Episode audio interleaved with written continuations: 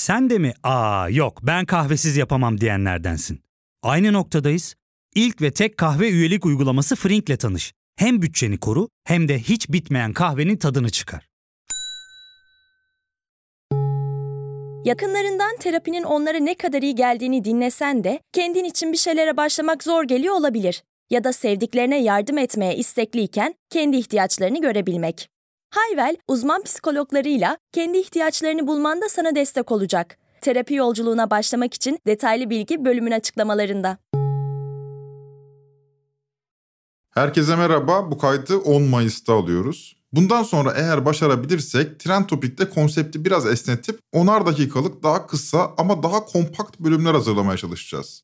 Yine yarım saatlik daha uzun ve daha estetik Trend Topik bölümleri olacak ama bu kısa kısa yorumlarla gündemden uzaklaşmamış oluruz diye umuyorum. Yani en azından öyle ümit ediyorum. Umarım becerebiliriz. Siz de daha sık dinleyebilirsiniz bu podcast. Bu bölümün konusu ilk turda bitmesini istemeyenler olacak. Yani ikinci turda bitmesini isteyenler olacak. Bu konuyu seçtik çünkü Kılıçdaroğlu 9 Mayıs'ta ilk turda bitirelim mesajıyla bir video yayınladı. İnce ve Oğan'ın örgütlediği bu eğilim yani ikinci turda bitirelim, ilk turda bitirmeyelim eğilimi kimleri temsil ediyor? Bu noktada anti Erdoğancılığı biz bu zamana kadar çok konuştuk ama biraz da anti Kılıçdaroğluculuğu konuşalım isterim. Bunların hepsini 3-6 Mart krizini odağa alarak yapacağız. O zaman uzatmayalım. Ben Ozan Gündoğdu. Hadi başlayalım.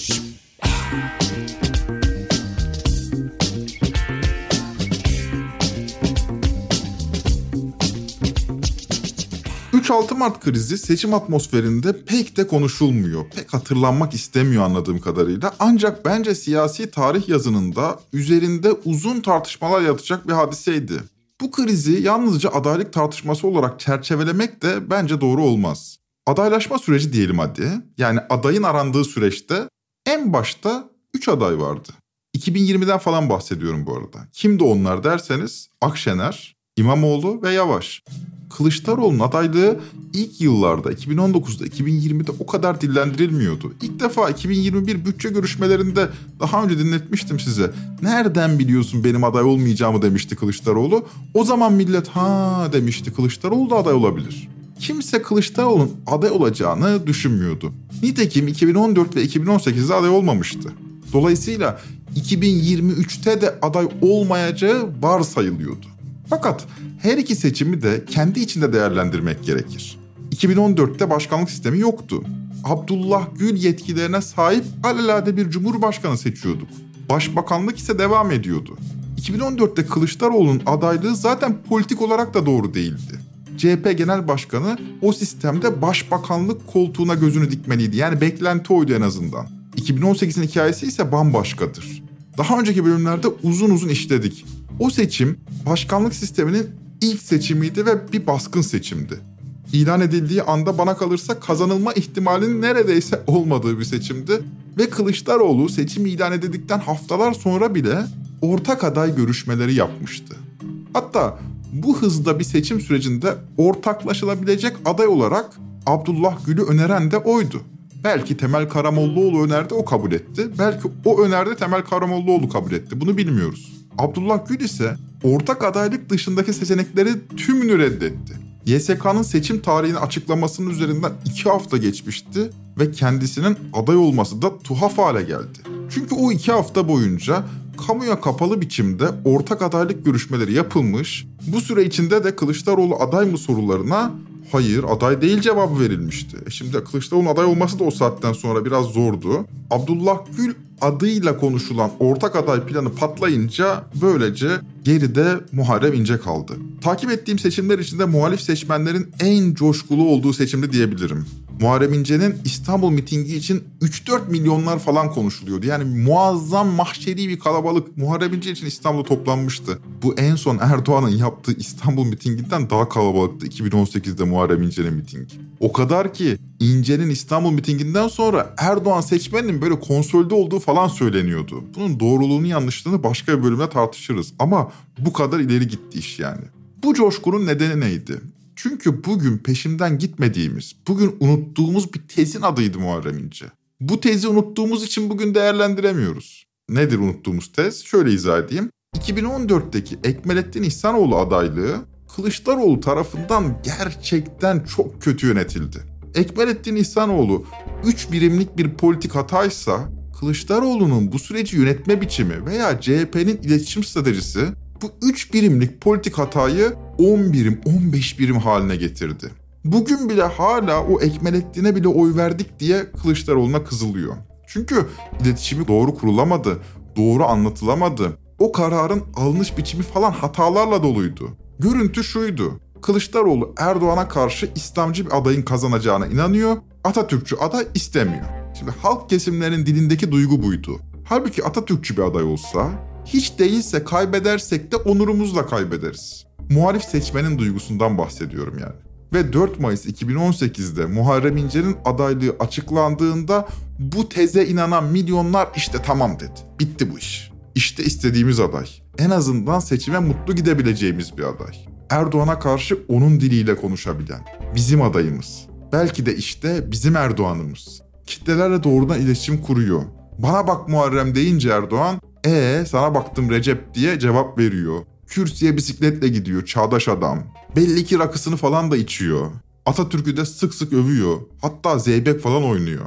İhsanoğlu'nun adaylığının yarattığı travma Muharrem İnce'ye sıkı sıkı sarılmasına neden olmuştu CHP seçmeninin. 45 günde 107 miting. Anadolu mitingleri çok etkili değildi ama metropol mitingleri, İzmir, İstanbul, milyonlar aktı İnce'nin mitinglerine.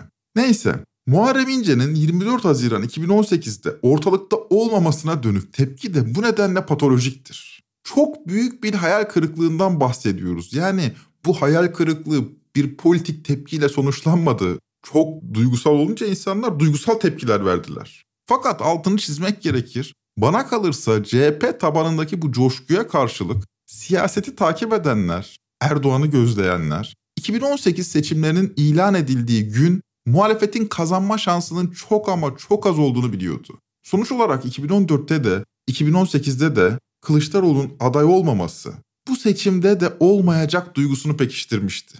Peki neden olmayacaktı? Çünkü kazanamazdı. Halk arasındaki yaygın kanaat buydu. Çünkü daha önce kazanabilecek birisi olsa aday olurdu. E demek ki aday olmuyorsa kazanamazdı. Halbuki dediğim gibi 2014'ü zaten geçiyorum aday olamazdı da 2018'in de hikayesi böyle. Kılıçdaroğlu bu ortak adaylık meselesine taktı kafayı sevgili dostlar. Yani bu ortak adayla Erdoğan'ın karşısına çıkmalıyız fikri onda doğru olduğuna iman ettiği önemli bir fikir. Erdoğan'ın karşısında bir tezi olan birisi yani. Bu tez de mutlaka kurucu yeni bir tez olmalı. Yani neden kurucu bir yeni tez? Çünkü Cumhuriyet'in geleneksel lider parti devlet üçlemesi son 7 yılda özellikle tümüyle yeniden dizayn edilmiş. Yani daha önce söylemiştim.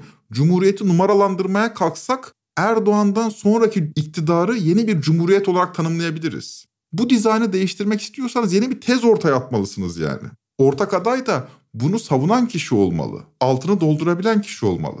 Tüm siyasi liderler içinde benim gördüğüm bu teze en çok inanan iki lider vardı. Kimdir derseniz şaşırabilirsiniz. Biri zaten Kemal Kılıçdaroğlu, diğeri ise Temel Karamollaoğlu. Yani ortak aday meselesinde, ittifaklar siyaseti meselesinde en kararlı iki liderden ikisi. Kılıçdaroğlu bu ortak aday ısrarına taktı da bu ortak aday ararken taviz vermek zorunda olmanız, uzlaşmak zorunda olmanız CHP tabanı tarafından çok hoş karşılanmadı. Orada da bir iletişim kopukluğu yaşandı tabanla taban arasında. Bu helalleşme tartışmaları falan mesela tabanda pek sindirilebilmiş değildir. Zaten Kılıçdaroğlu'na dikkat ettiyseniz seçim kampanya sürecinde helalleşme çıkışına devam etmedi. Böylece bu süreç içinde Kılıçdaroğlu'nun adaylığı hiç tartışılmadı. Yani aday olmaz o zaten diye bekledik. Adaylığı gündeme geldiğinde ise kazanamayacak aday tartışması köpürtüldü. Fakat bu köpürmenin bir kısmı hakikidir. Yani çok samimi duygularla bu fikirde olan insanlar olabilir ancak bir kısmı da siyasidir. Özellikle Erdoğan karşıtı milliyetçi çevreler Kılıçdaroğlu'nun adaylığına son derece sert bakıyorlardı. Kazanacak aday tartışması da bu çevreler tarafından sık dillendiriliyordu. İşte 3-6 Mart krizi kazanacak aday mı yoksa kazanması istenmeyen aday mı sorusunu beraberinde getirdi. Hele ki depremden 10 gün sonra aynı tartışmanın yeniden başlatılması hayal kırıklığı yarattı.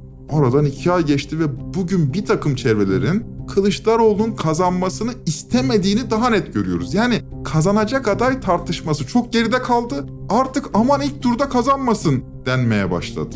Ve kabul edelim bu gerilimin açığa çıktığı dönem 3-6 Mart arası oldu.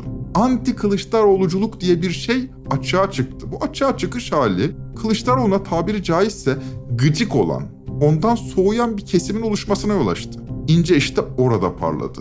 Yani orada o anda spot ışıklarının altında ince değil başkası olsa o parlayabilirdi. Tarihin o anında ince oradaydı. O günden bu yana da oy kaybediyor. Yüzde onlar konuşulurken 3-6 Mart'tan hemen sonra ince için bugün 2 ile 5 arasında görünüyor. Çok ilginç biçimde aylar önce Kılıçdaroğlu kazanamaz, onu aday yapmayın diyen çevreler bugün Kılıçdaroğlu ilk turda kazanamasın, Muharrem İnce'yi veya Sinan Oğan destekleyelim diyorlar. Burada bölüme kısa bir ara verelim. Bir yere ayrılmayın, döndüğümüzde kaldığımız yerden devam edeceğiz. Ya fark ettin mi? Biz en çok kahveye para harcıyoruz. Yok abi, bundan sonra günde bir. Aa, sen Frink kullanmıyor musun? Nasıl yani? Yani kahvenden kısmına gerek yok. Frink'e üye olursan aylık sadece 1200 TL'ye istediğin çeşit kahveyi istediğin kadar içebilirsin. Günlük 40 TL'ye sınırsız kahve mi yani?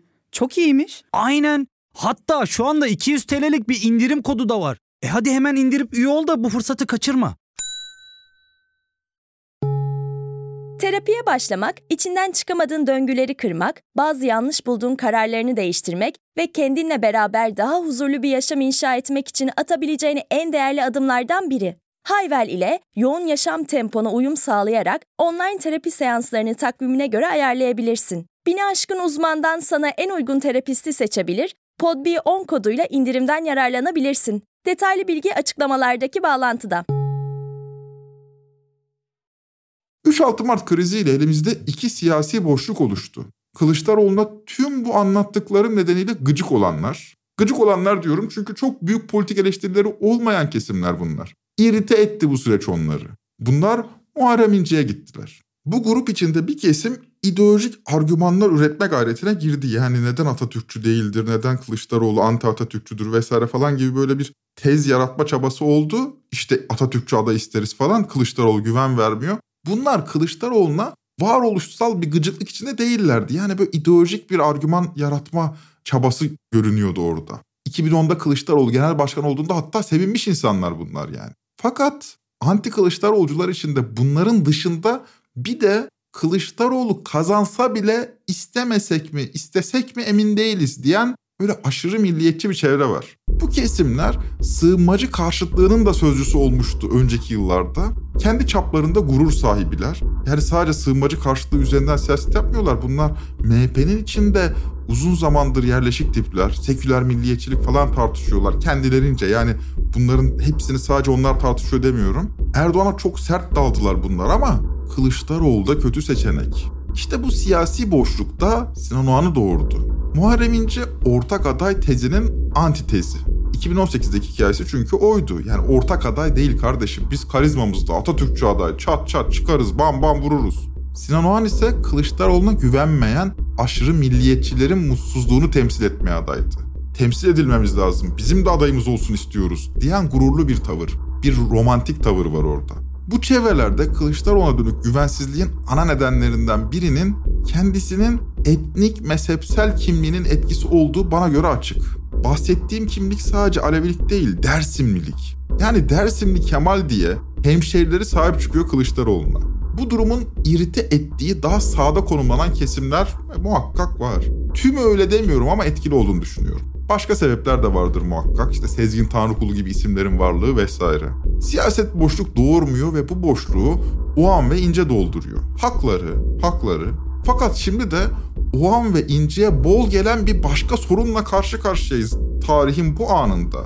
O yüzden zaten oyları eriyor. Sorumuz şu. E ikinci tura kalmayacağınız ortada. Şimdi ne yapacaksınız? Siyasetiniz size ne yapmanız gerektiğini vaat ediyor.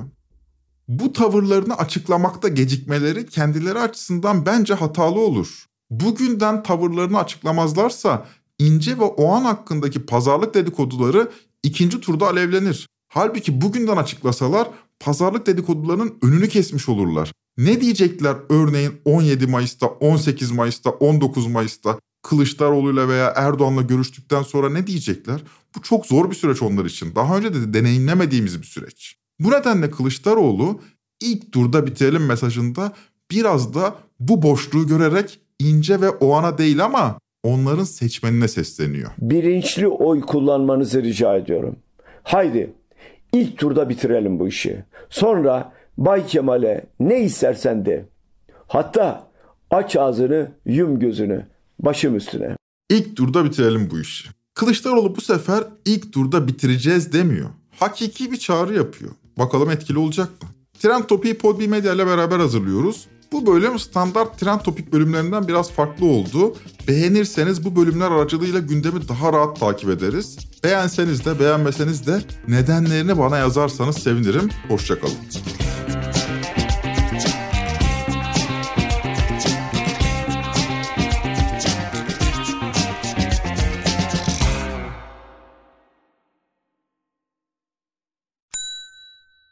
İlk ve tek kahve üyelik uygulaması Frink, 46 ildeki 500'den fazla noktada seni bekliyor. Açıklamadaki kodu girerek sana özel 200 TL'lik indirimden faydalanmayı unutma. Hadi sen de Frink üyeliğini başlat, kahven hiç bitmesin.